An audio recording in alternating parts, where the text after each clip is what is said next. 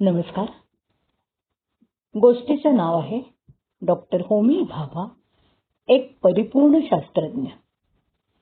एके रात्री एका कुटुंबातील बाळ जोरजोरात रडायला लागलं. पाळण्यावर झोके देऊन झाले. फिरती खेळणी दाखवून झाली. वेगवेगळे आवाज काढले गेले. कडेवर घेऊन फिरवण्यात आलं. कशा कशाचाही उपयोग झाला नाही.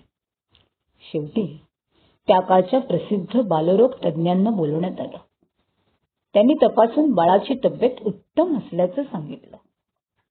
बाळाची बुद्धी अत्यंत तल्लख असल्यानं त्याला झोपच कमी आहे आणि तो घेतो ती झोप त्याला पुरेशी असते असं त्यांनी सांगितलं. हे सगळं झालं. पण बाळाचं रडं काही थांबलं नाही. मग एकाला युक्ती सुचली. रेकॉर्ड प्लेअरवर एक गाणं लावण्यात आलं. आणि काय आश्चर्य? बाळ एकदम चिडीचूप झाला. स्वरांच्या दिशेनं बघायला लागला.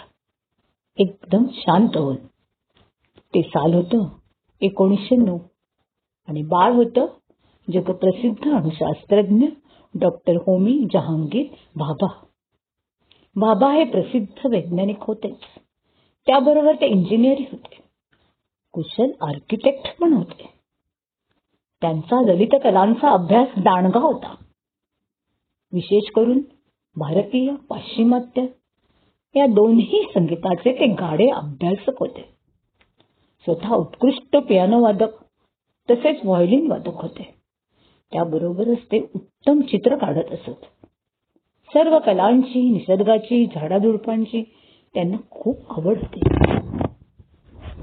त्याबरोबरच लोककल्याणाचे विचार त्यांच्या डोक्यात सतत असत एवढं ते समाजाभिमुख होते. त्यांची विचार करण्याची पद्धत एकदम वेगळी व्यापक होती. त्या संदर्भात एक गोष्ट अशी. एकदा त्यांचे वैज्ञानिक मित्र मेनन आणि ते डेहराडूनला गेले होते. रस्त्याच्या दुतर्फा सुंदर बहरलेले वृक्ष होते. ते हरखून गेले. त्या वृक्षांची माहिती त्यांनी विचारली. त्या वृक्षांचं नाव स्टरकुलिया अलाटा किंवा बुद्धा कोकोनट असं त्यांना सांगितलं गेलं. हे वृक्ष मी आपल्या मुंबईत ट्रॉम्बेला अणुसंशोधन केंद्राच्या परिसरात लावणार आहे असं त्यांनी सांगितलं. मेनन म्हणाले बाबा हे वृक्ष मोठे होऊन भरण्यासाठी शंभर वर्ष तरी लागतील. तरी तुम्ही लावणार आहात का? त्यावर शांत स्वरात उत्तर आलं. म्हणून काय झालं? ते वाढलेले वृक्ष बघायला आपण कोणीही राहणार नाही एवढंच ना? पण ह्या वृक्षांमुळे अणुसंशोधन केंद्राचा परिसर रम्य होईल. हे वृक्ष कायम बहरलेले राहतील. उद्या लोकांना त्यांच्याकडे बघून खूप छान प्रसन्न वाटेल. यातच सगळं आलं. हो ना? ह्या वाक्यांमध्ये बाबा व्यक्ती म्हणून किती विशेष होते. हे लक्षात येतं.